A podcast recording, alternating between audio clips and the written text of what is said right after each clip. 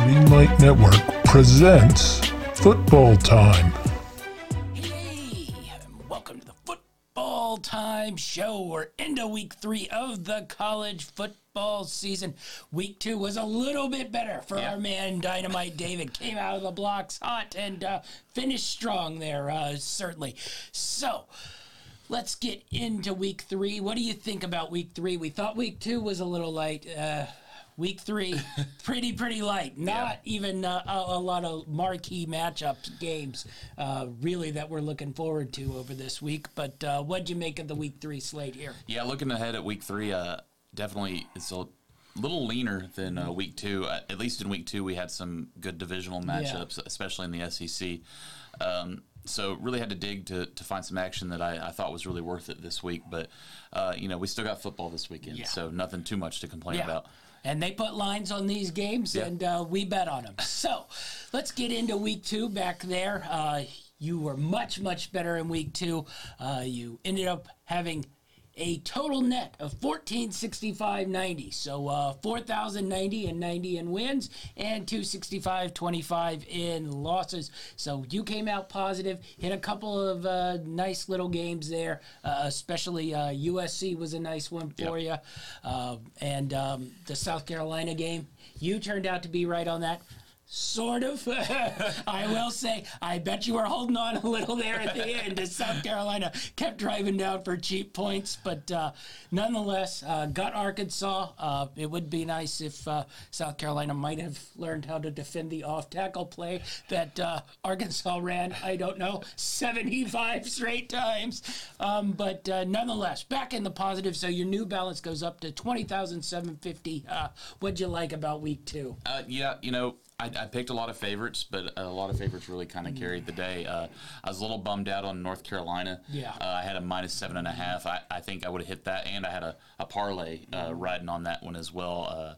They couldn't quite cover that hook at -7.5, so I was a little bummed there. But other than that, all in all, it was a good week. I think I went 10-5 on my straight bets, so that's pretty solid. Yeah. I remained in the positive after about a 600 profit win last week. Only about 337, like you said. I lost a couple of those straight bets, the ones we went head-to-head. South Carolina didn't quite stand up and cover, and neither did Stanford. I didn't have a ton of Stanford, but the South Carolina one where I had the triple on that, the under, the South Carolina money line and the South Carolina spread. Went 0-3 on that one. A little bit more points scored in that game than I thought, but nonetheless, I did hit 3 parlays. 3-team parlays on that one. I will say real quick on that South Carolina game, Beamer really knows how to keep a team fighting, even though they're losing. I expect them to break through eventually. Yes. I don't know when it's going to happen. Yeah. But they do need to defend a little bit. I've never seen a team get so fired up when they're down 3 touchdowns. Yes, I know. I think that was part of why I liked it, because I saw that last year. It didn't matter. They could be getting killed, which Arkansas was killing them the whole game. I mean, that score, what it was not even indicative of the game, but it was sitting right there. South Carolina had 2 possessions in a row to go down and get that cheap touchdown and cover that spread, and I was holding on there that I get one of those, but didn't quite get it. But I did hit 3 parlays last week, so that's 5 parlays in the first 2 weeks that I've hit, and then somehow it got even weirder for my underdog moneyline parlay. I didn't do the round robin this week, but I made 4, and 3 of them I hit one leg in each. So somehow I'm finding ways to be in the ball game in my money line parlays, but I haven't hit quite big one yet. But 337.27 was the net profit for me overall. So that brings my balance up to $26,005.46, hovering around there. Maybe get in a slot play with that extra change. All right, let's get into week 3. We talked about it pretty light slate. Let's start out in the ACC. Friday night, Florida State, Louisville. Louisville, I made a last-minute money line bet on them last week and sort of barely pulled it out. That game versus Central Florida was really, really bad. But Louisville, nonetheless, got the win. Florida State continued to win, let's say, I don't know, look good would be the proper term, but they won. So a matchup here, Florida State 2.5-point favorites at Louisville. What do you think of this game going into it? Yeah, you know, both of these teams, I look at Louisville, you know, week one, they just got destroyed by Syracuse, but then they come back and get a good win against the UCF team that I thought was going to win big. On the road at UCF. I had picked UCF to cover the spread on that one, and I was wrong. So they came back a little bit with more fight there. So we'll see how they're going to do coming home against this Florida State team that went into Baton Rouge and got a win against LSU. So, you know, Florida State's they're road tested, and so I think they can get it done, but we'll see what Louisville shows up.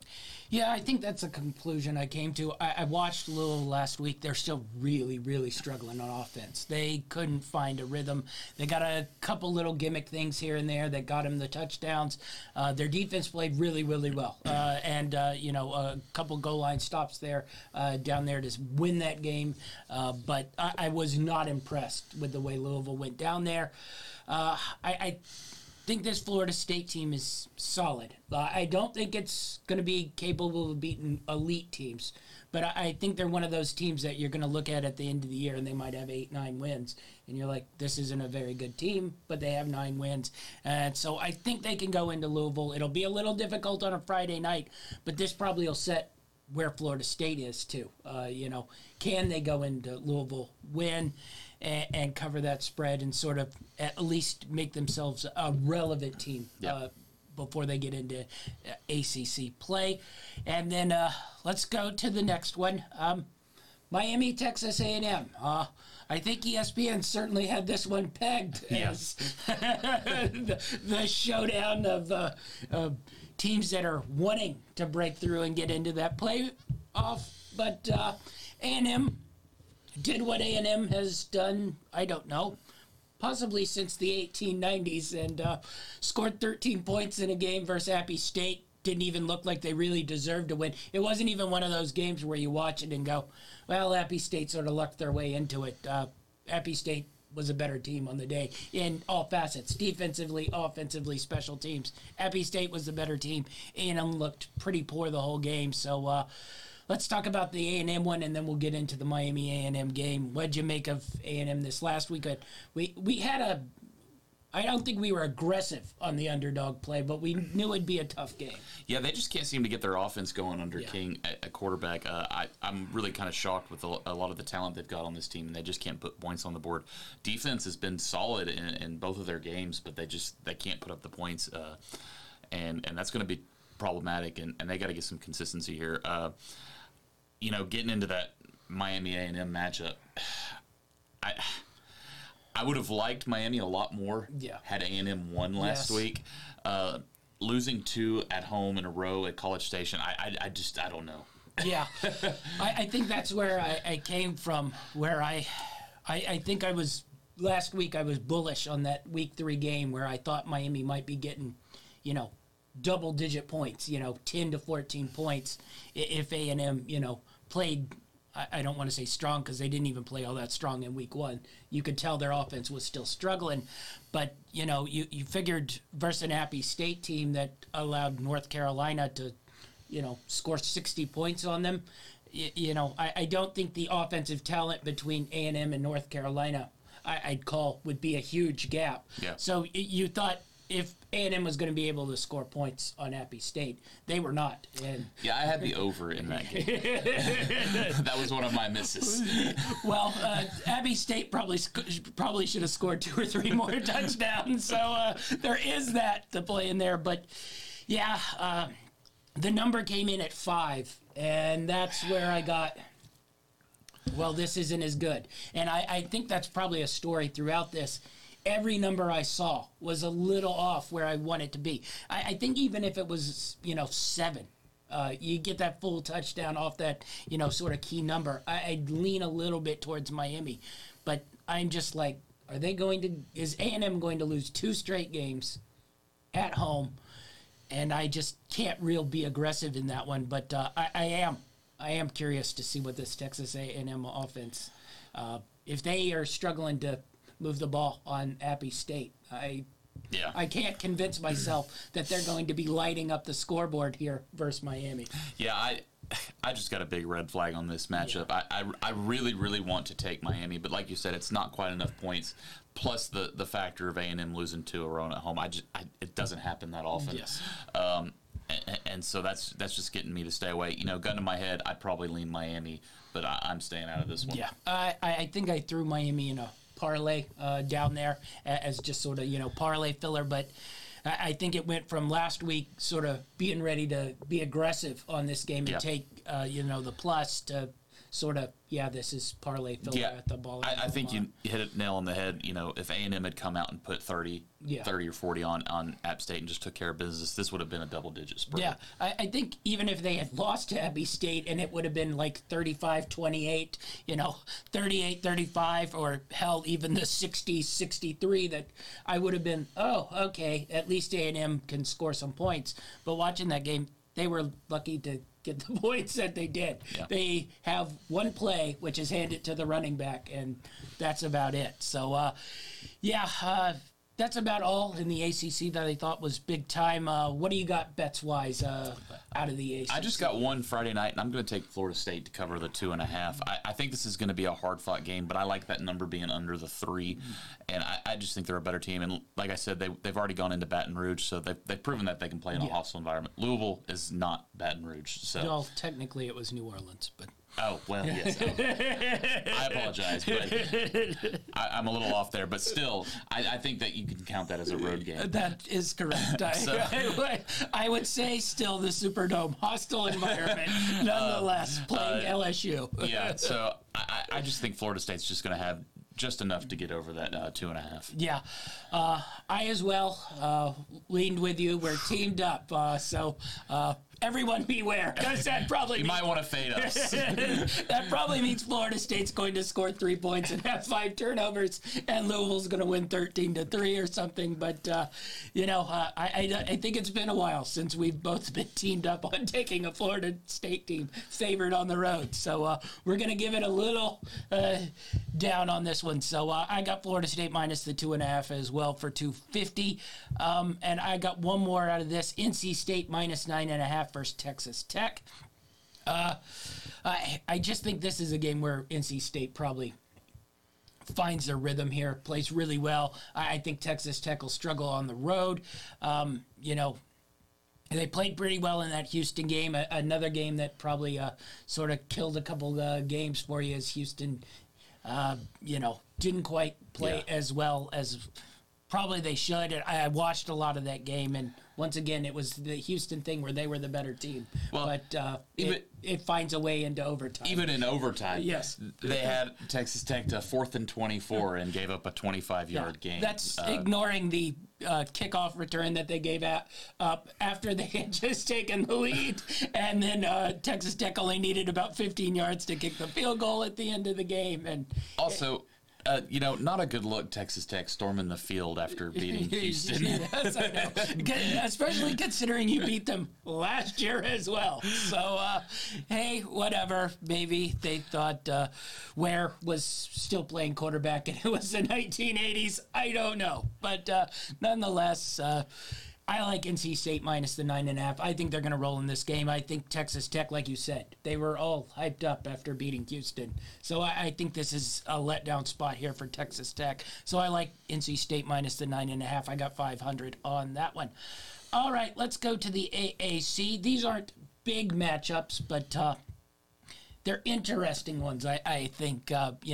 Might decide who wins 6, 7, 8 games. But the first one, Kansas.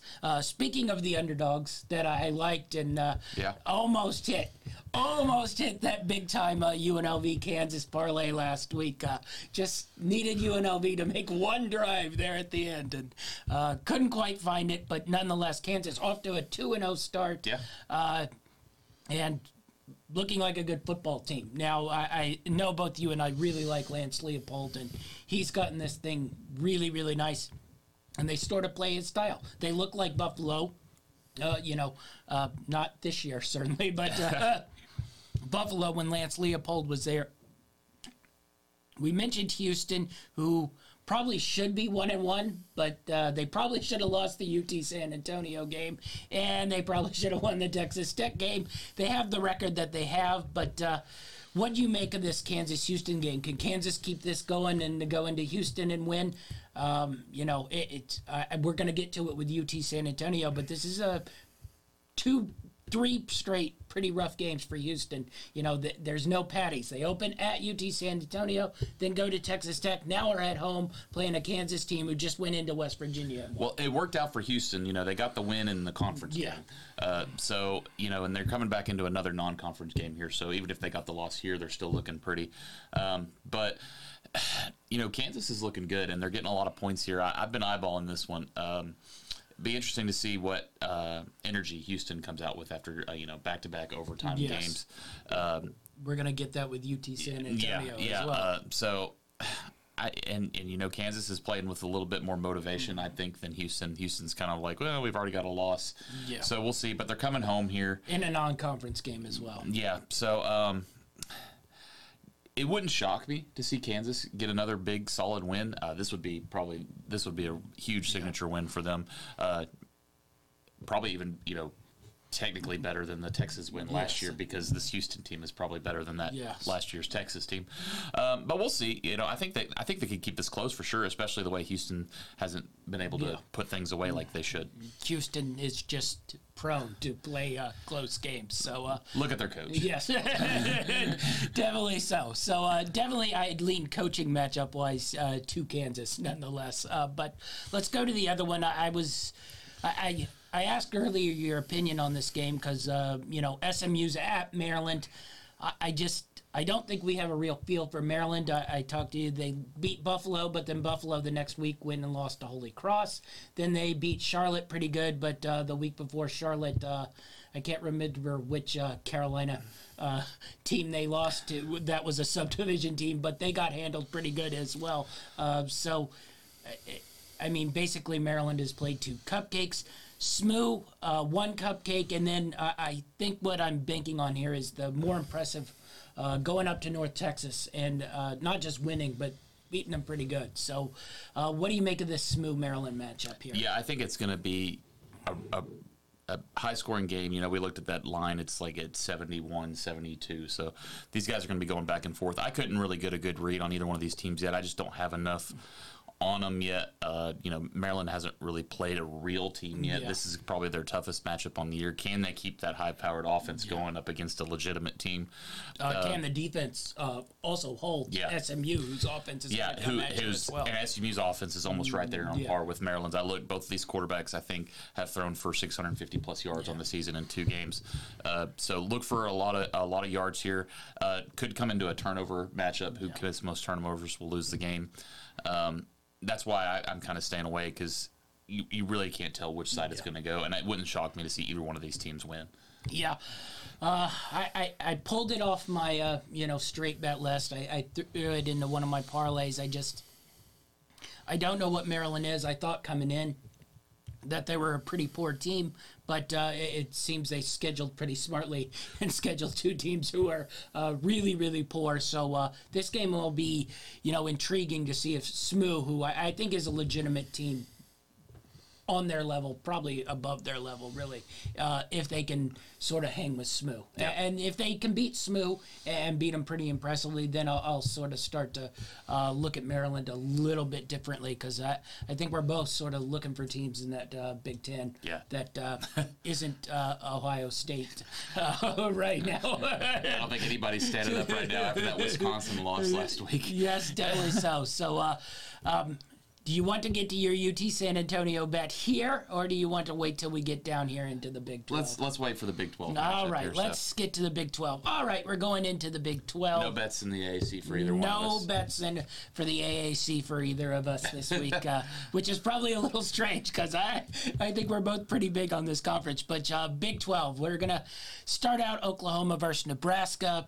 The big news here is, you know, Scott Frost probably mercilessly finally let go. I was a little surprised. I was looking They could have saved about $12 million waiting till October 1st, but that just goes to show you how much money Nebraska has. They don't care. The other thing is his friend and teammate is the AD there, so that might have been what we call a little bone thrown his way for having to go down to your friend and teammate and fire them from their job. You know, it just never worked out for Scott Frost at Nebraska. Yep. And honestly, I'm really, really shocked at how poorly it went because, we wanted Frost here at Tennessee, a couple of years ago, and he just never could right this ship. So do you think this is a coaching thing, or do you just think this is Nebraska and, Frost will probably find another job and sort of build his career back up, and it's just Nebraska. No one can win there. Basically, since they canned Solich in 2 or 3 after winning 9 games, other than maybe 1 or 2 Bo Pelini years. Yep, I think Pelini got 9 1 year. But even then, it was he wins 9, then he wins 6. Yeah. It was never, consistent 9-9-9. They just have never found their rhythm. So is this Scott Frost bad coaching, or is this just Nebraska? It's not what we know from the 70s, 80s, 90s. It may just come down to the simple recruiting and getting the right players at the right time. Bad moves to the Big Ten. Yeah, and weird scheduling and just kind of being that in-between area where they're kind of they're more of a They don't really fit in the Big Ten, like you said there. That's a tough spot, and recruiting there is not as great as it used to be because they haven't been a power in a long time.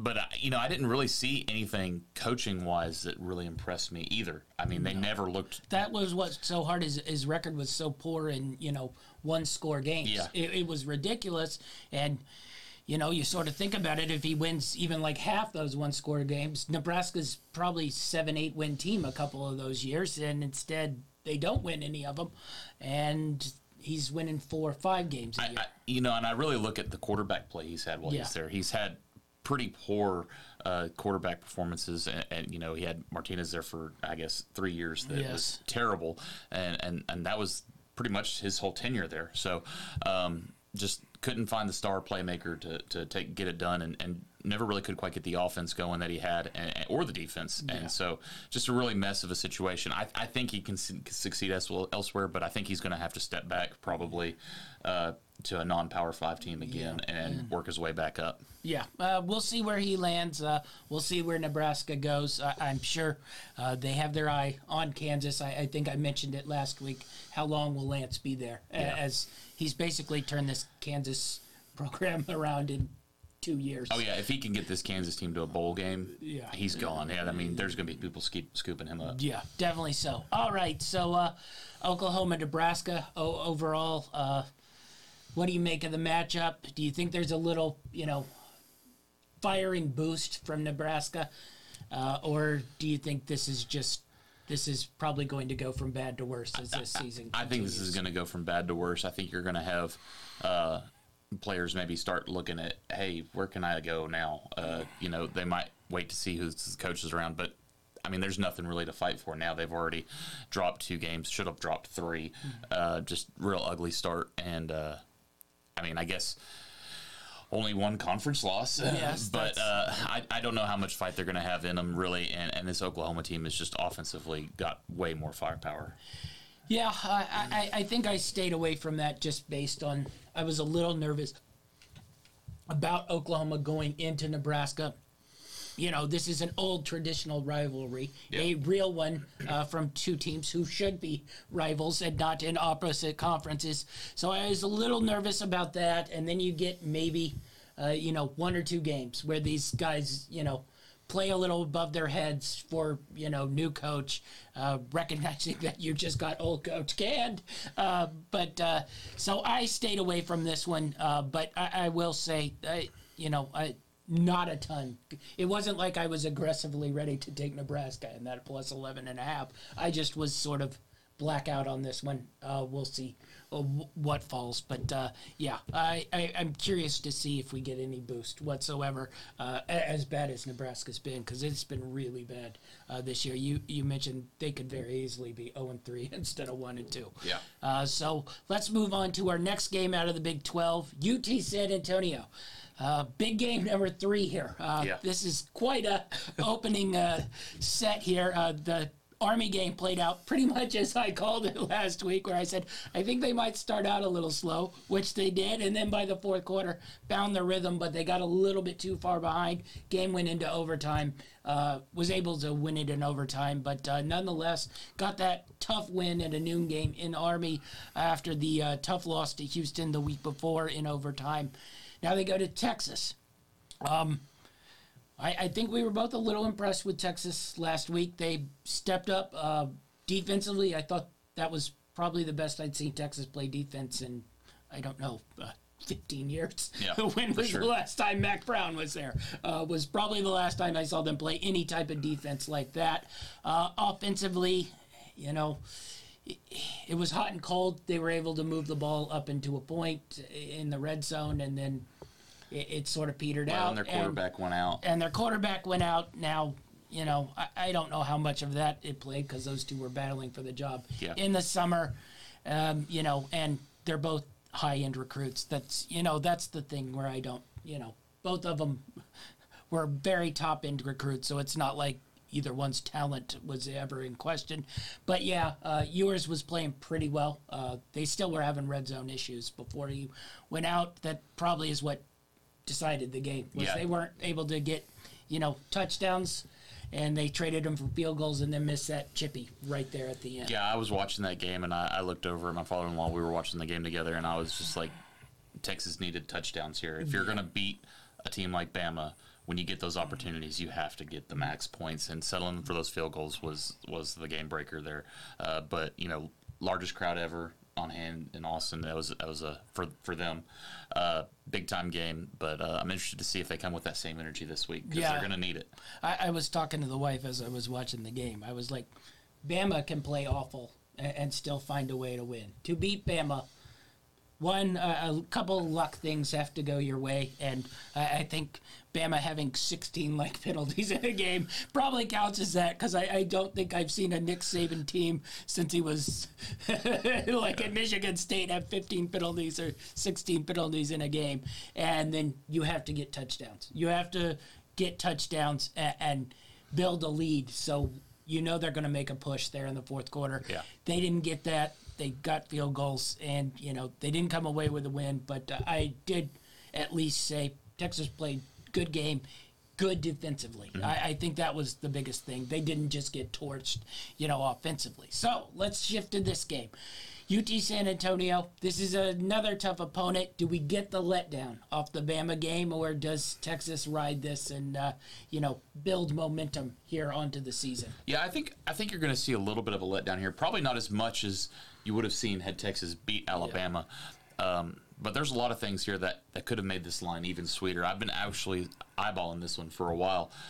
You know, had UTSA not gone into overtime the week before, had Texas beat Alabama, I think that would have shifted the line a little bit right there. Would have probably got it over the 2-touchdown mark. But I like this UT San Antonio team. They've got they can run the ball really well. They play solid defense, except for a play action pass against Army. But well, Texas might want to start practicing that, because they seem very confused. But they didn't think Army could throw the ball, like it was illegal. But I don't think they'll come out with the same defensive scheme, because you know you have to come up with a unique scheme to defend against Army. So I think they'll be able to play a little bit better defense against this Texas team. So if Texas comes out struggling to move the ball, I think this game could be competitive. Yeah. The number was what I wanted. 2 touchdowns here. I don't like that 12.5, especially off UT San Antonio. Home game, big one versus Houston, then up, noon game in Army, and now back playing in Texas in a really, really big game. That's just 3 bam, bam, bam. Yeah. And yes, Texas had their big game last week, but they also had the cupcake. UT San Antonio hasn't had their cupcake. I think if UT San Antonio had had just an easy one this week and then had to build back up the next week, just sort of try to rev up for this game, I'd be a little bit more. So I pulled off that. I think I do have UT San Antonio in a money line parlay because I do think there's definitely a chance they can hang with them. And if they can control Texas's running back, I'm curious to see if Texas can control UT San Antonio's running game. We saw them control Bama's pretty good, but I wonder how much that is. Bama still struggling along the offensive line, not getting that running game going like they have the last couple of years. Yeah, and I've noticed a lack of the Bama's receivers haven't really stood out much very well this year either. That's a little hard to do, though, considering they've had first-round receivers for like four of them for, I don't know, 8 straight years, whatever, Julio Jones and then on. I will say, watch this line. It could creep back up. It opened at 13.5. It got down to 10.5. It's already back up at 12.5. Game day as more casual bettors come in and bet on Texas. This could get pushed up to 14. I doubt it makes that jump. I'd say 13.5 is probably the max. I don't think they want to give you that 2-touchdown. But you may get a little bit more value here if you wait. Yeah, I might watch it, and if it gets to that 14, but I don't think it will because I think, the odds makers are too smart. Yeah. They know the second they move it to 14, a bunch of, sharp bettors are going to come in and pound in money on UT San Antonio. I think they know. Keeping it at 12.5, that'll scare off people from grabbing the UT San Antonio, and it's a big spread for Texas. So I think they sort of got it where it'll be even betting throughout. So, yeah, keep a watch because it has moved a little bit, and maybe a lot of money comes in. But 13.5 might be the top end that you probably get UT San Antonio on. But, All right, let's move to the Big Ten. Let's get my bets in here. Oh, yeah, I forgot. You don't have any bets. I don't have any Big 12 bets. I'm going to go ahead and I'm going to throw you've got it in Conference USA. We've talked about this game. I'm going to go ahead and give it now. Well, it was next to UTEP. I just saw a lot of U's in Texas schools. I'm taking the points here with UTSA. I think they're going to be able to keep this one within that 12.5. So I'm taking UTSA plus the 12.5. I got 250 on that. And I also like Oklahoma big. Minus 11.5. I think anything under 2 touchdowns is easy money. I've got 2 units on that, $500. Oklahoma wins big at Nebraska. Yeah, nothing for me out of the Big 12 this week, so we'll move to the Big 10, where I'm a little light as well. That's a big goose egg on picks in the Big 10 for you. So we're AAC, Big 12, Big 10. No straight bets for me. They will be in parlays. All right, Big 10, couple matchups here. Purdue, Syracuse.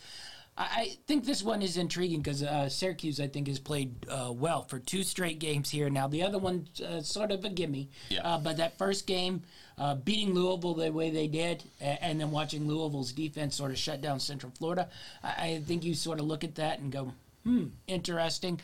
Purdue, I don't really know what we have. We'll probably know a little more with what Penn State does. But sadly, this game goes before that one, so we probably won't know.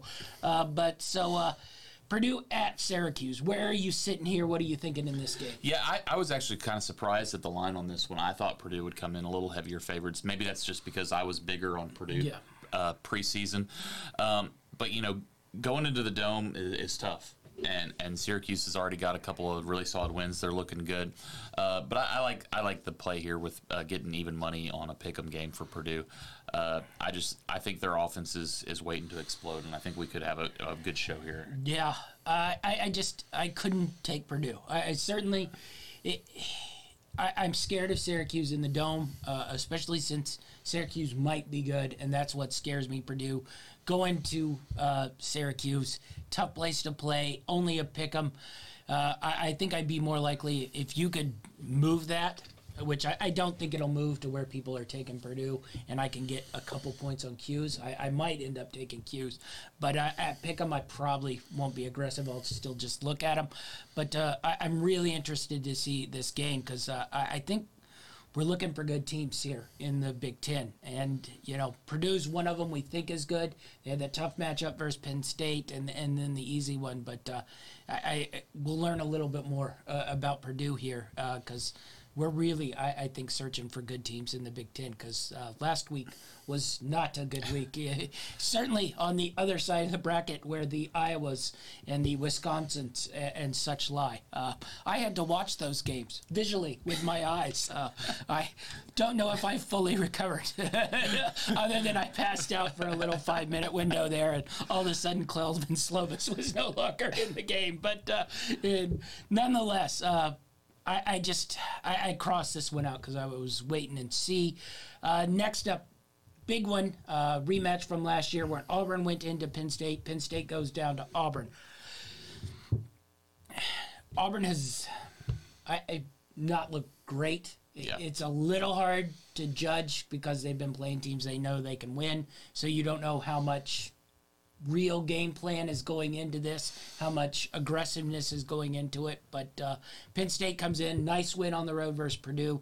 How do you sort of handicap this matchup here? I tend to lean Penn State here, but I really don't know a whole lot about Auburn yet this year. I know they struggled to put points on the board last year. That was a really competitive game last year at Penn State. And Penn State impressed me in their win against Purdue. But this is going to be a tough road match. You know, a Big Ten team going down into the SEC is going to be a hostile environment. I'm just going to watch this one and kind of really figure out both of these teams. If Penn State gets a win here, you look to them to probably be one of the better teams in the Big Ten. Auburn gets a win. Do you really still know that much about Auburn, or is it just another weak Big Ten team coming in? It's hard to tell sometimes that crossover between where the Big Ten teams lie and match up against the SEC. Auburn could be a fourth-place SEC West team and probably finish second in the Big Ten. So we'll see where that goes. But I really couldn't get enough of a feel to want to go either direction in this matchup. Yeah. I just think the road will put Auburn ahead. We'll see where they are. It's just even last year's game, Auburn didn't play really well at all, and they still sort of were right there to make a drive or two to win that game. So I think Penn State probably coming down to Auburn. I think these two teams probably are in and around the same level. I think that tips it over. So, I lean Auburn here a little bit, getting points at home, too. Yeah. I really, really like that. Now I might come away yelling at how terrible Auburn's offense. That feels like a 10-year thing. But Cam was there. Other than the Cam Newton year. Other than that, yes, come away angry about what Auburn's offense is. Nonetheless, I kind of like Auburn in this one. Next up, Michigan State goes to Washington. This one, I think... That's a tough road. This one's going to be... Yeah. Michigan State, this is a big one. Yeah. I will be a more believer if they can go into Washington and beat this Washington team who, you know, we both thought in the preseason was going to be a pretty good Washington team. Hard to judge what they are because they've played two, you know, soft gimmies in a row. But I will say, unlike Auburn, they put it on the two soft gimmies and won impressively. Michigan State, more in the Auburn vein of, yes, they've won, but it's not exactly been impressive, the win. So how do you handicap a Michigan State, Washington? Oh, this game screams trap for Michigan State all over the board. I think that's a long road trip. Washington's a tough environment. They're playing well. They're going to have a full crowd there, and I think Washington's the better team. Yeah, honestly. I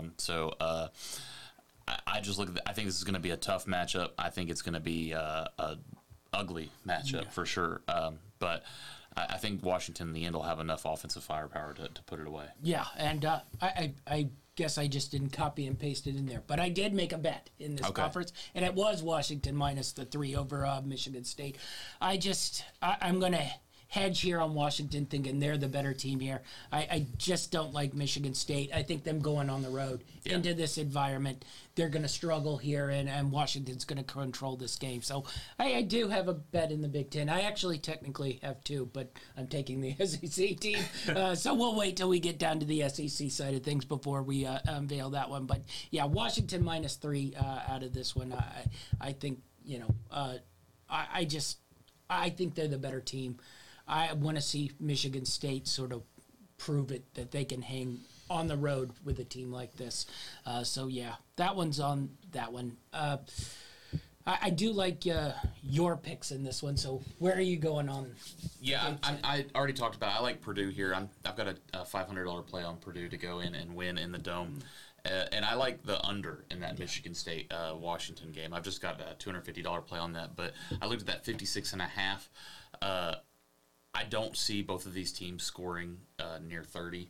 I think one of them could get to that value, but I don't think both of them. So the only way that I think that would occur, turnovers. Now, granted, both these teams have had quarterback issues who have led to that. Or like 4 overtimes, which I can also see something weird like that happening. I'm not counting overtime. But I like the under here. I think 56.5 is a pretty good cushion. I think this could probably be in the 40s. Yeah. So I've got a $250 play on that. Yeah. Keep that in mind. It might come up into my parlay and teaser section in the totals. All right, let's move to Conference USA. I put one game in here to talk about. Well, we already talked about UTSA and Houston. So let's talk North Texas UNLV. Interesting game. Interesting game. Now, UNLV went to Cal. We talked about them not winning, but playing well. It was a Cal game, so it looked the way it looked. But I thought they played okay. They didn't disgrace themselves. 2016, 2013, I don't remember totally. It was in and around there. So a one-score game. What do you make of this North Texas UNLV team? North Texas going to UNLV. It's basically these are games UNLV has to win to be taken seriously. This is a solid North Texas team, but I don't think it's a great North Texas team, so UNLV needs to win this game at home. Yeah, I like UNLV staying at home here. Yeah. I think, while it's not a crazy environment, not having to travel is always an advantage, and I think they've really competed Bringing a bunch of college kids into Vegas also helps. Yeah, but I think that, really impressed me going into Cal and really competing there and almost, coming out there with a win. That would have been really good for you on that parlay. But I would have retired. I think this offense is going to come out really strong again against a weaker defense in North Texas. They're not strong defensively as Cal. So I think UNLV's offense could get flying here, and we could get a good game. Yeah, definitely so. I'm interested to see if UNLV can make that next step and beat these North Texas level teams. But it was no play on it. I couldn't get a good... everybody seems to be on my UNLV all of a sudden. I don't know why. I was thinking all year long I'd be getting like 10-point spreads. I guess everybody got burned by them in double-digit spreads last year. And now they're favored in games, and I'm like, well, I'm not that bullish on taking UNLV as a favorite. Nonetheless, what bets do you got here in Conference USA? Not a big slate of really good games. I have UNLV minus the 3. I've got just a one-unit $250 play on that. I'm a little nervous them being favorites. I like getting the push at 3. I do have them in a couple teaser parlays where I've got them plus points. Yeah. I like that a little bit better. Another one, I picked a few of these last week. Matchups of bad teams. I've got UTEP minus the 3 at New Mexico. You're going for the New Mexico sweep. I think I've picked in a UTEP game every week this season, either against or for UTEP. This time I'm going for UTEP minus the 3 at New Mexico. The Lobos are just a very bad team, and I think UTEP can get this win. Yeah, we'll see if they can go through the New Mexico lands and come away unscathed. But, yeah, I looked at that line. I don't know. It was semi-impressed versus Boise. They were a little spunky. They couldn't do anything offensively, which, you know, you figure Boise State has NFL-level defenders, so nobody on New Mexico is going to be able to do anything. But I thought that defense played pretty well versus Boise State. Now, when they finally decide to ditch the quarterback they have in there and go with the backup, the offense might find a little bit more cohesion, but nonetheless, I thought New Mexico's defense played pretty well, and I sort of gauged that too because I looked at the total, and this one's at like 39 on the total. So I don't think they're thinking these teams are going to put a lot of points on the board. So I just, based on that, I sort of was a stay away on that UTEP, even though the number does seem quite nice, especially after New Mexico State, which I think is the better of the New Mexicos this year. Probably should come away, but I just probably watched too much of that New Mexico-Boise game, and I was like, they're kind of frisky defensively. They did hit one big play on Boise, but nonetheless, yeah, interesting one. I got one in Conference USA. Western Kentucky's going to Indiana. Western Kentucky plus 6.5, 250 for me. I don't think this Indiana team's all that good. I watched them in that Illinois game. They should have gotten throttled in that game, but Illinois did stupid things and didn't come away. I think Western Kentucky's talent is comparable. I'm not sure there's going to be a huge home field advantage all that much. And they can put points on the board. Yeah. So I'm curious to see if Indiana can put points on the board. Getting 6.5 there, I really, really like that. So I look for Western Kentucky to at least cover that spread. And that's a 250 play for me there. I think if that had got over 7, I'd have been all over it too. I must say, I was searching hard for 7s, and I might wait and see because the 6.5 number to 5.5 isn't all that much. So if it goes down a little bit, I'm not all that concerned. But if I can get it at that 7.5 number, because people just see Western Kentucky, Indiana, and might grab Indiana, I would definitely jump on that pretty quick. But 6.5, 250 for me. Sadly, I didn't find any games in the MAC to really talk about. It's a pretty empty slate. The MAC seems to either be playing games where they're going to get brutalized or the teams are playing teams that they're going to brutalize. I thought about putting Toledo, Ohio State on here. Toledo's played pretty good football. To be honest, I was looking at taking Ohio State minus the 31 on that. That's what I know. Is there any chance they can hang with them for a little bit? I think Ohio State's looking for a chance. It's not that good a Toledo team. And Ohio State's really looking for a chance to flex their muscles offensively. They haven't really shown what they can do yet, and I look for them to explode any day now for a 60-point win, and who better to do that on than a weak MAC team? Yeah, we could maybe Buffalo's going to Coastal Carolina, but Buffalo's been so terrible this year. Yeah, I think I wiped that one off the Coastal map was, 17.5 favorites in that one at home. That's probably not going to be close. Yeah, that's pretty much what I had to sort through. So no bets for us either out of the MAC, so we'll skip down to the Mountain West. And Fresno State, USC. USC looked pretty good last week. Offensively. Sort of.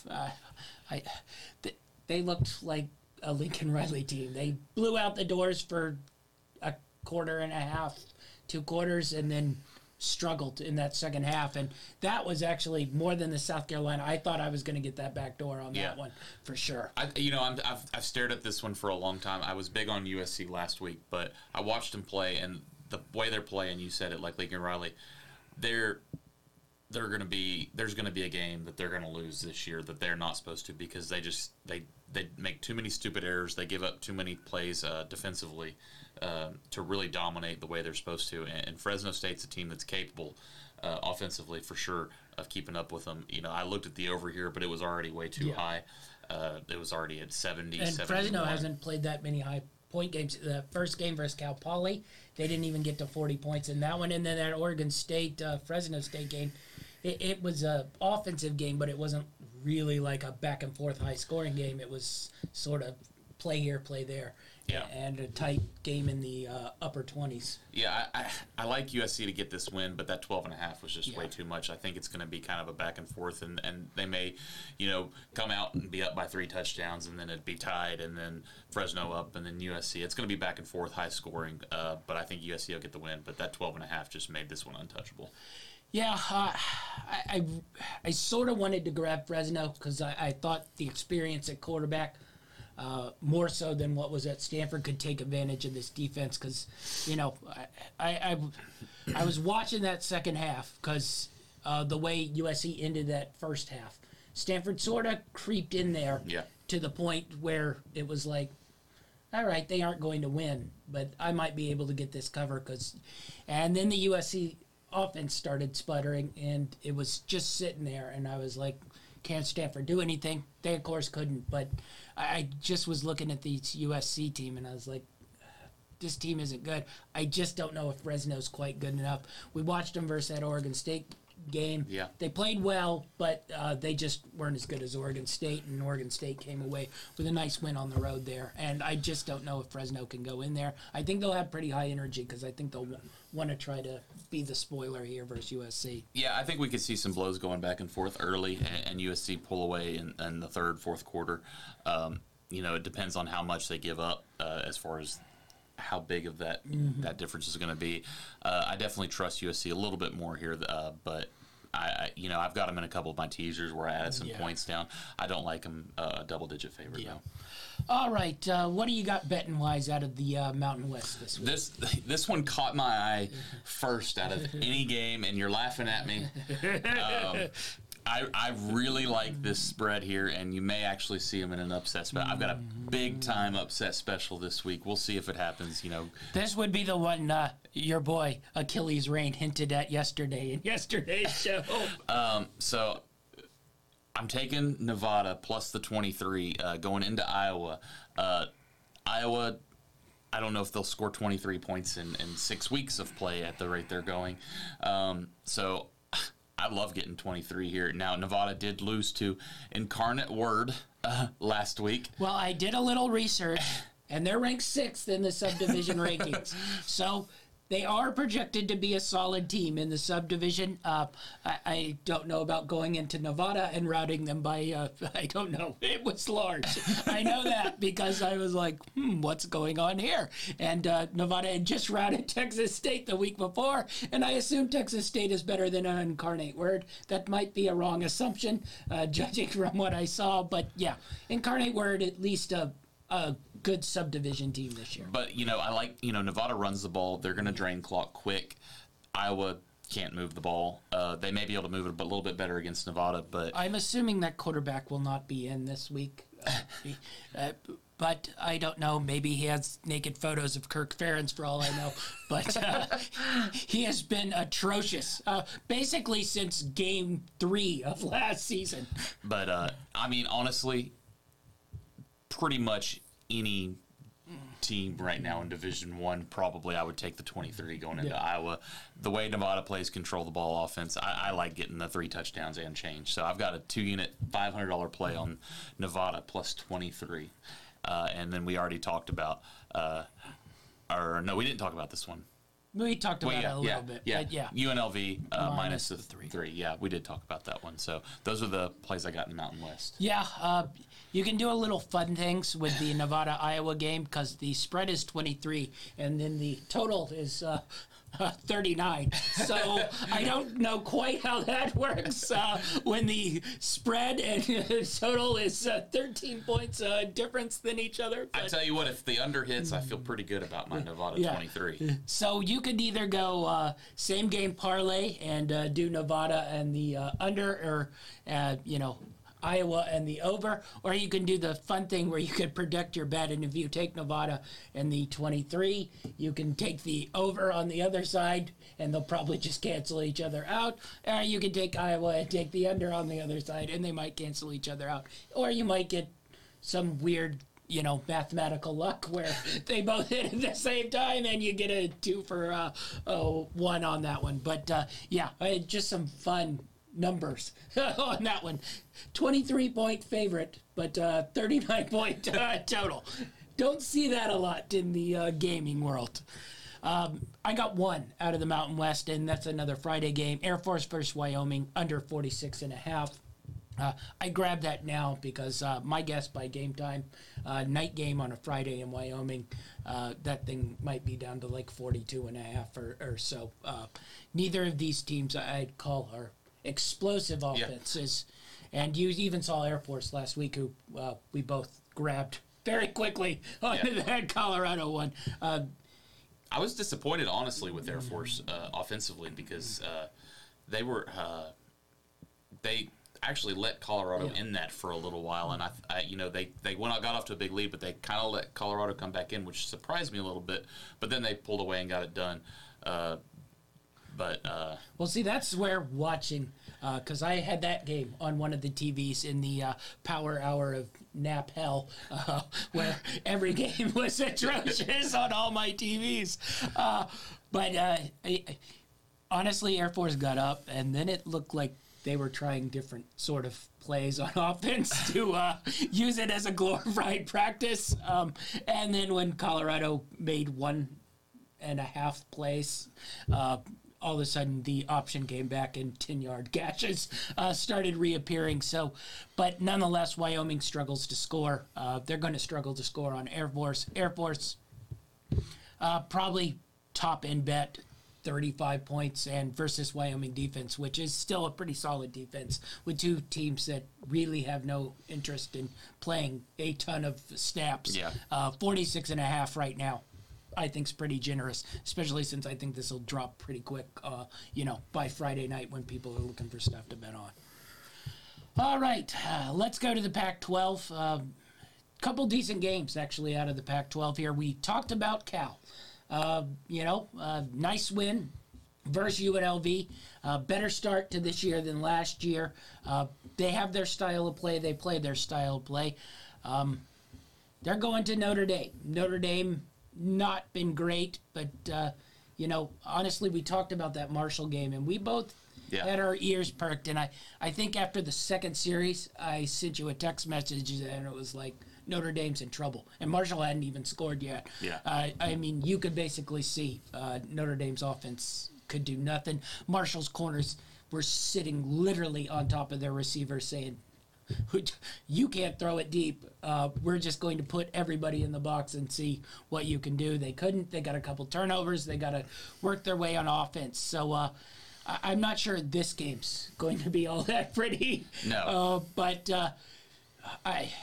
Can Cal get a really, really big win here and go into Notre Dame now? The Notre Dame quarterback that was in is not going to be in. He got hurt, so new guy in there who... He's a little more dangerous arm-wise. He can get the ball down the field, but if you saw it, he came in, towards the end of the fourth quarter, and he's the one who threw that pick six to Marshall. So he's a little bit more reckless, too. You sort of had the guy who was in doesn't push the ball more than 5 yards down the field, but he doesn't turn it over all that much, which... based on this Notre Dame's offense, might be a better play than turning it over a lot, where you try to at least just get your defense on the field and get a handful of stops and maybe one or two plays go your way. So what do you make of this Cal-Notre Dame game? I want to take Cal here, but I think sheer desperation and will to win is going to pull Notre Dame through. But it very well could be another really ugly game. I could see a 13-10, 14-9 kind of game. Neither one of these teams are really great at putting points on the board. Cal only mustered up 20 against UNLV, and I got to say that Notre Dame's defense surely is better than UNLV's defense, especially at home. I think Notre Dame was able to pull it out. I don't know if they can cover the spread. I think last I looked it was 10.5, which is quite large for a team that hasn't won a game yet this year. And also doesn't score points. Yeah. They haven't scored 10.5 points in a game. I don't have a play here. Smart play is honestly probably taking the points with Cal. Just a shot there. But I think Notre Dame's going to find a way to get this one because I think they've got a lot more losses left on their schedule, and they're going to need to get one here. Yeah. I didn't want to be aggressive, certainly not on that spread with Notre Dame at 10.5. I'm not touching that. It was more whether I wanted to take Cal I think I ended up putting Cal in a parlay down there because I just think that number is way too big for two teams who are basically virtually identical play styles and play. So that was that. I can do without, you know, we're already talking about the coach being terrible. Oh, he's 0-3. Well, one of those games was Ohio State. You know, everybody's going to lose that game, and I can do without counting his bowl loss, where two-thirds of the team probably didn't even want to be there after Brian Kelly. So, yes, the Marshall loss, not a great loss. Yeah. But Marshall's also a decent football team, too. So it's not exactly like the most disrespectful thing. He didn't lose to Incarnate Word. If that had occurred, then I'd be a little more nervous. But, you know, losses at Ohio State and to Marshall and some stupid bowl game where you take over a week before the bowl game. I'm not exactly ready to fire the coach just yet. Maybe give him a year to see what he can do here. So that one you might not want to view on your TV. Just watch the bottom line. And well, you know it's going to be on NBC. It might spring up a point every, I don't know, hour. All right. Big win for BYU at home versus Baylor. Then a really, really good game. We both knew that would be a good one. I think someone had nodded off by then. I stayed up through it because I knew that one was going to be a good one. I had my power nap in the hour of desperation on the 3:30 slate. I managed to wake up and watch the third quarter of this one. Those really late West Coast starts are tough on an old man. But. Yes, I know. Well, you got the good side of Baylor on that one, so... And I think it was about the only time they scored points in the whole game. So, really impressed with BYU. Yeah. I thought BYU played really, really good football. Yeah. So, new challenge. Going up to Oregon here. Now, we have a bad visual of Oregon playing Georgia. I don't know how much of that is just, you know, one, Georgia's a better football team. That was clear. And that game just got out of hand, and then they sort of packed it in and are back up north. Can BYU go up there into Eugene and win? That's a much, much difficult task here. Oregon's defense still pretty good. Offensive questions. How do you see this game playing out? Because I think this is really interesting and sort of a really key game for BYU. Yeah, I think this is another great game. For BYU, I think this could go down really similar to the Baylor-BYU game. BYU on the road here is going to be a bit more of a challenge, but I think they may be the better team. And you know, we were talking BYU has an opportunity here to really start standing out on the national level. They win here, they start looking ahead to see if they can run the table and maybe peak at the playoff as an independent. You know. Oregon hasn't really impressed me a whole bunch on offense. They looked a little better this past week, but we'll see what they do against BYU at home. I think BYU's got a really stout defense that's going to make it tough on Oregon. Yeah. I'm just interested to see if we get the good Oregon defense. If we get that, this thing's going to be tight because my guess is they go real conservative on offense, Oregon. And then BYU has a tendency, you know, if things get tight to sort of conserve too, especially on the road in Oregon. They'll just sort of play it out like the chips do. I really wanted to put BYU straight bet here, but I ended up sort of cowering out because of the road game. But you mentioned it. I think this is a huge game for BYU.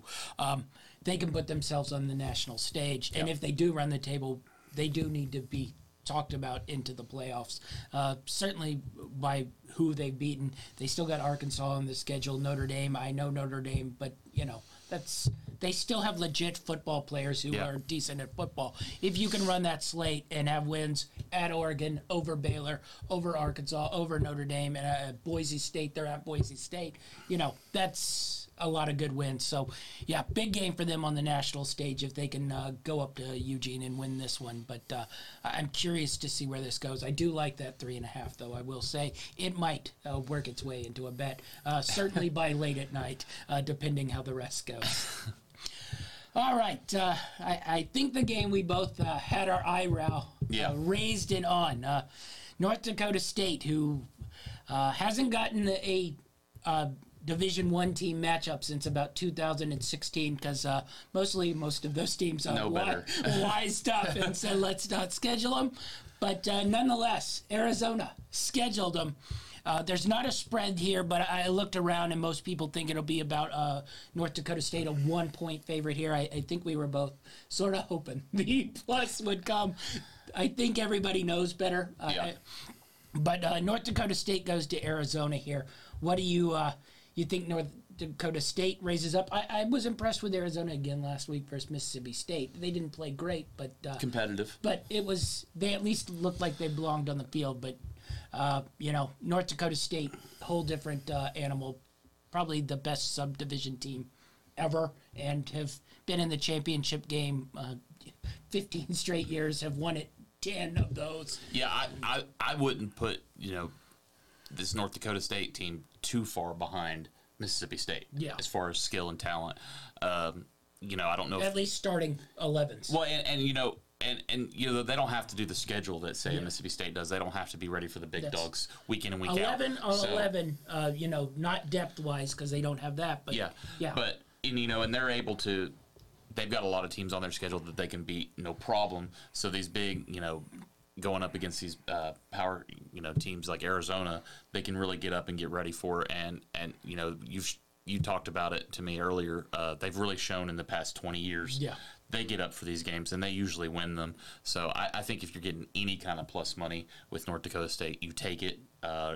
Honestly, I'd probably take them up to -3. Yeah. If it got more than that, I'd get a little worried about it, but I think they're going to get a win here. Because also the game doesn't matter technically to them either. But you mentioned it. I looked it up because I recall every time North Dakota State played one of these, I always take North Dakota State. Yeah. Since 2007, they're 8-2, straight up. Straight up. That not spread, they've won, and there's some good ones. Kansas State, Iowa's in there, Iowa State's in there. It's not, just low level. It's legit teams that they've beaten. So, and then since they lost 2 in 2007, and since then they hadn't lost any. So really they're 6-0, stepping up straight up. So if they're getting points, I'd grab that as quick as you can because sharps are going to be all over that too, pouring in money. Yeah, I don't have that on my picks, but because I was really waiting on a line here. But you can tentatively put me down for a play on this one. Well, that's what I was going to say is up to -4. I still good taking North Dakota State and.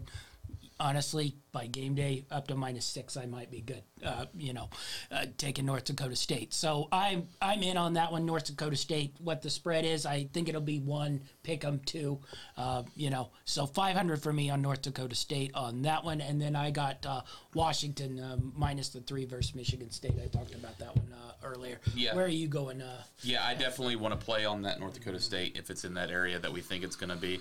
But I also have a $250 play on this BYU +3.5. I think this game's going to be really close, and BYU getting the 3.5. I think they're the better team here. I think that's more just for the road challenge. But if this comes down to a field goal game, that 3.5 could be huge. So I'm going to go with the value there. Good call. All right. I might jump in on that one as well. So let's go to the SEC. Lighter slate of good games this week. There's a lot of large spreads. We talked about the Auburn-Penn State one.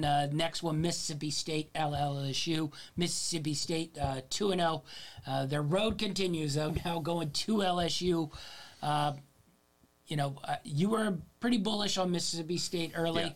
Yeah. Which is unusual because I'm usually really bullish on them. I think I just didn't like the number coming out as Mississippi State -3, which is stupid because Mississippi State is a much better team than LSU from what we've seen right now. I just think it's, 30 years of gambling and LSU as an underdog in a home game in my head, even some of those terrible Gary DiNardo teams. You still didn't want to mess with them getting points at home, but how do you break down this Mississippi State LSU game? Well, I think it really comes down to how aggressive this LSU team is going to be on defense. their offense, you know, their quarterback can run the ball pretty well. He seemed to be able to pick up his throwing game there towards the end of that game against Florida State. They played a cupcake last week, so I don't really read into that too much. But Mississippi State, you know, they've proven in their last two games that they're going to do what they've done since their coach got there. They're going to dink and dunk all the way down the field. Their quarterback's going to get 300 or 400 passing yards by just throwing it 2 yards down the field and letting his guys run with it. So I think if LSU wants to get an edge here, they're going to have to come up. They're going to have to call some turnovers. I don't know if they can do that. I don't think offensively they can keep up with Mississippi State scoring, so I think they're going to have to make some plays defensively, but it should be an exciting game. It could be a little bit of a trap for Mississippi State. You know, they got a pretty comfortable win against Arizona last week, and maybe looking ahead, especially since LSU's already got that loss on their slate, they may be taking LSU a little bit more lightly than they should, which is dumb to do on the road, but I don't see the Mississippi State scoring less than 24, 28 points, and I don't know if LSU can do that unless they get a pick six. Yeah, that would be the thing where I might end up grabbing Mississippi State. I'm curious to watch this line, and maybe people come in late on LSU just because it is at home, you know, and then I might be a little more aggressive towards Mississippi State because even if LSU's defense is good, I think Mississippi State's between 24 and 31 points. And then you ask yourself, what is LSU's number that they can get to? Maybe they can creep into that 24 area, and it could be 26-24 type game where we're getting. But if I think if Miss State gets into that 28 to 31 point range, there's no chance for LSU there. And I don't think you really want to be in that game where you're like, well, maybe they can get to 24, and then, you know, you're only getting like 3 points there. So, because this one might be a blowout, too. That would be the other thing I'd say. The blowout leans more towards Mississippi State side of thing. So, you know, it's just that number 2.5. You know, Mississippi State, close game, still might come up top, cover that number. Mississippi State, very much more likely to blow this out, cover that number. So it's hard to sort of weight towards LSU covering that number, but I just, old habits die hard, taking LSU as a underdog at home. All right, let's get into our bets. I talked about Auburn getting +3 versus Penn State. I got $2.50 on that one, and then I got a fun little play here. I don't know if people know this, but Georgia has tended to struggle at South Carolina the last couple of years. Talk about an SEC shakeup. Now. More than SEC. Yes. I don't think it will happen, but you go back the last handful of years, Georgia, who has been a very good team, has had trouble winning in South Carolina, along with freaky things happening like Blankenship missing field goals. Though, judging by Sunday, I don't know how freaky that is.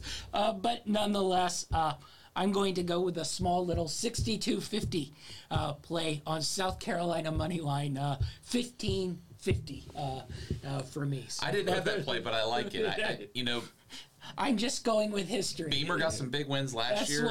He could do it again this year. He's got a better quarterback, better players on this team.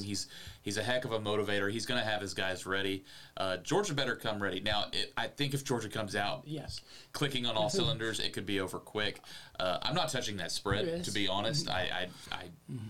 I could see them covering because they've struggled going to South Carolina with very good teams loaded with NFL players. South Carolina not loaded with NFL players. You know, we've seen crazy stuff happen before. It wouldn't shock me. You know, why not put a little bit on that value? That is pretty much my feeling.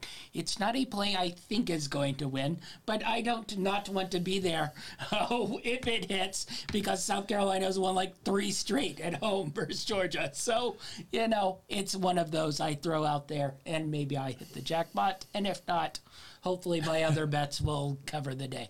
All right, let's go to Sunbelt. Couple games here. Troy goes to Appy State. Appy State coming off the big win. Really, they should be 2-0. I think the season would look a lot different if they had wins versus North Carolina at Texas A&M, but drop that one at North Carolina. Troy going there. Any letdown here for Appy State, you think? No, I don't think so. I think we might see the offense that we saw against North Carolina in this one, and Troy's not going to be able to put up the points that North Carolina did. I see App State in a big one. I think I've got them in a couple parlays. I didn't like the 12.5 that much, so I bought it down a little bit, but I think App State should get the win. Yeah, I think that's where I sat here, because I didn't know which App State. We were getting the ball-control defensive team versus A&M or the aggressive shoot-em-out team versus North Carolina. They seem to mold to who they're playing, and I don't totally know what Troy is. So I guess we'll find out. But, yeah, that number I stayed away from. I'm curious to see if they have a little bit of a letdown here. And then we'll go to Georgia Southern versus UAB. Georgia Southern coming off the big win versus Nebraska.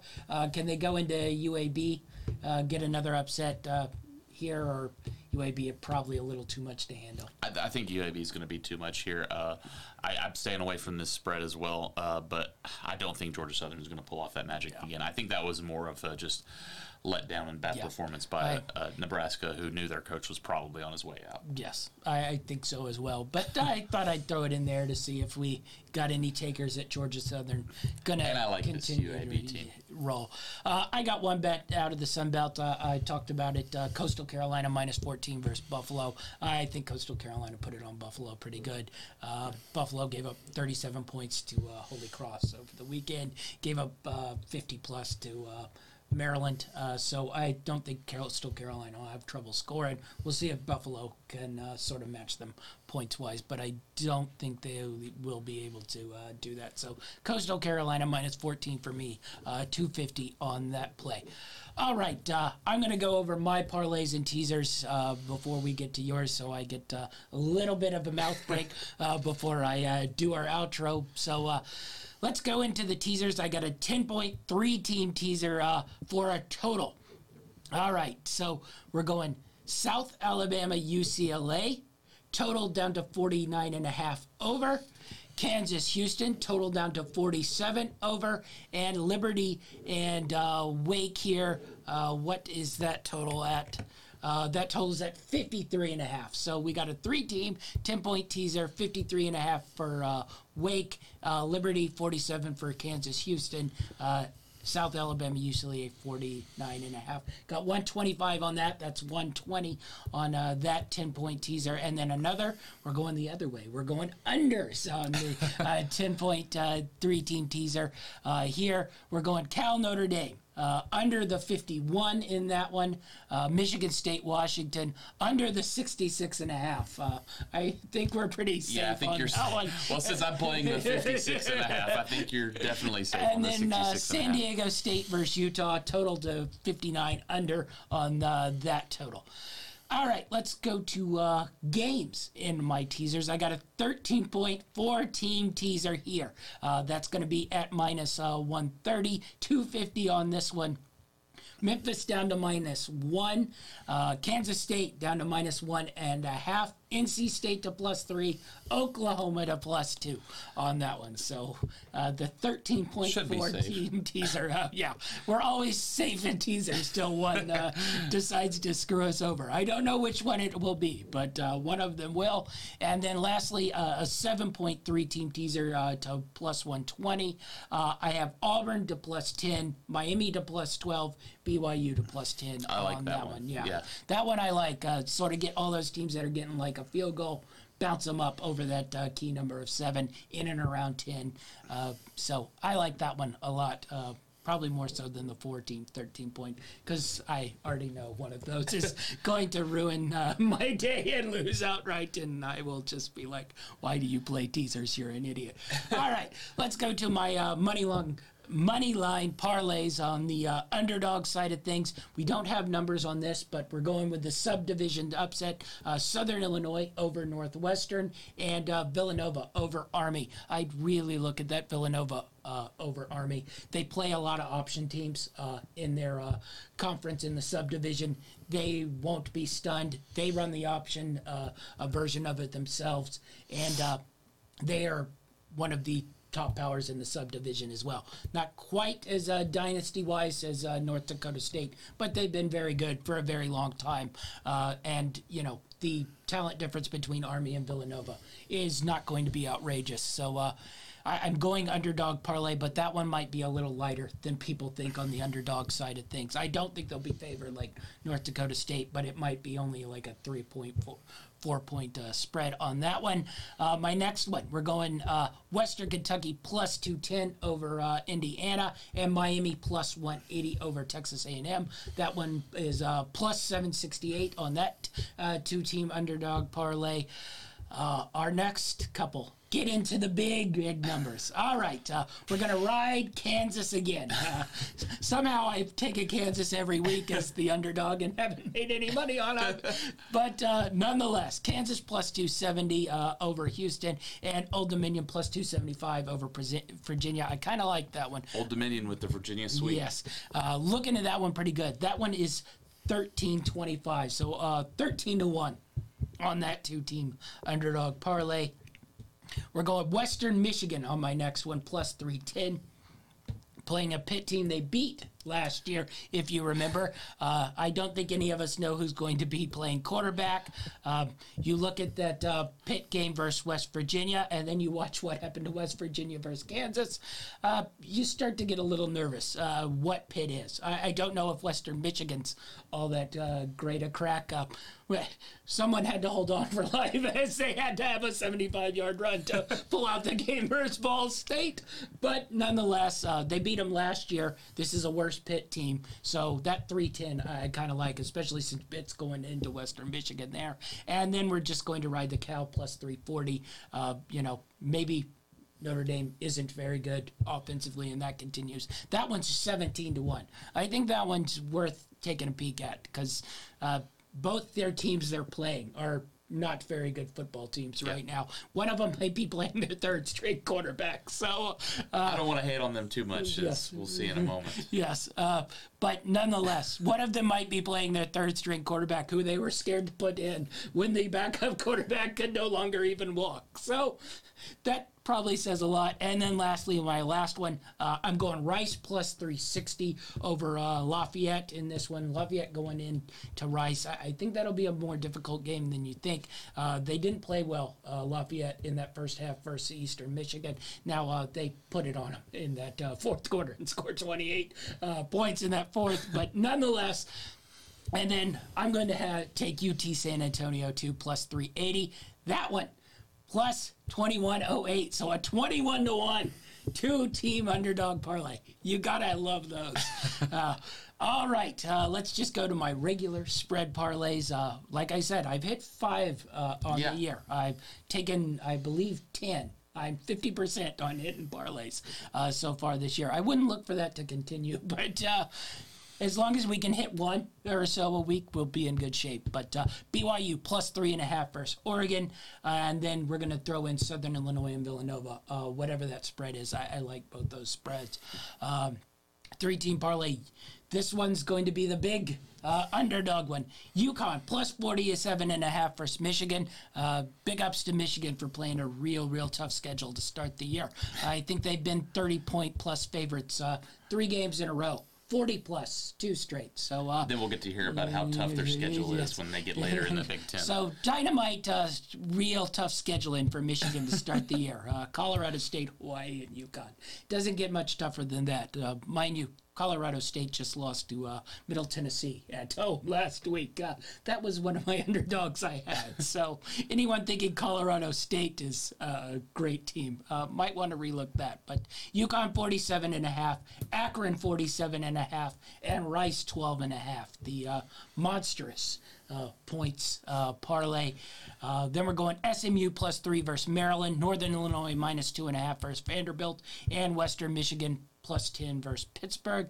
And my last one on the day, Arizona State minus 20 versus Eastern Michigan. I think Eastern Michigan will stroll having that game down in Lafayette, going back home, then going back out to Tempe. That's a tough little 3-thing road trip. I'm willing to bet Eastern Michigan's flights aren't chartered either. just judging.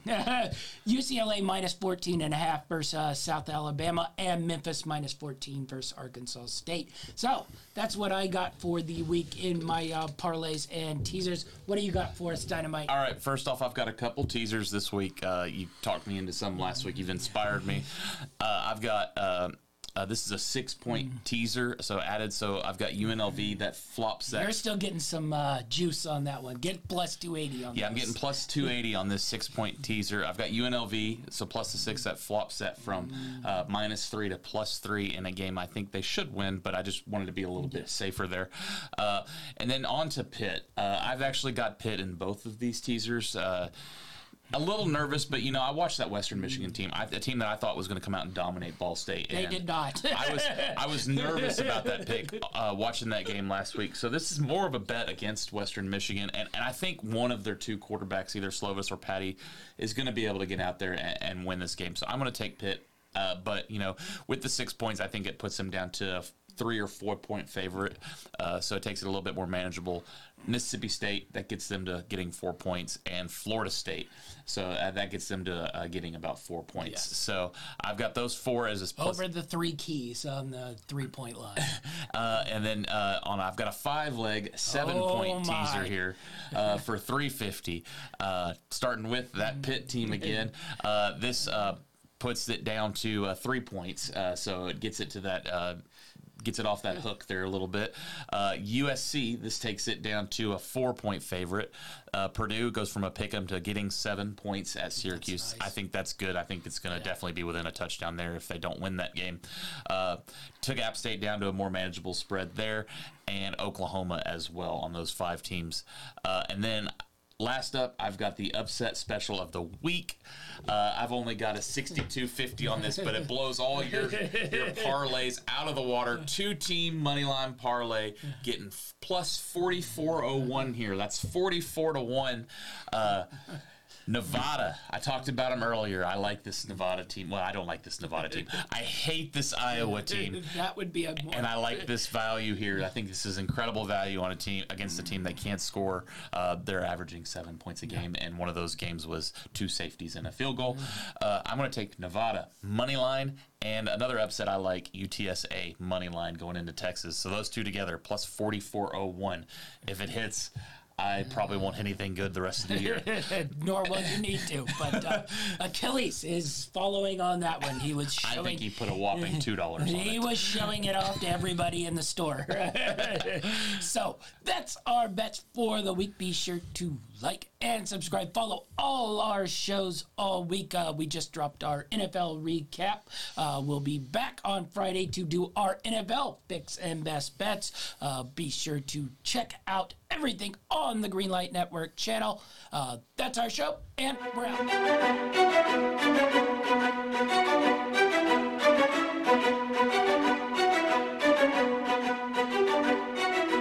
Greenlight Network presents Football Time.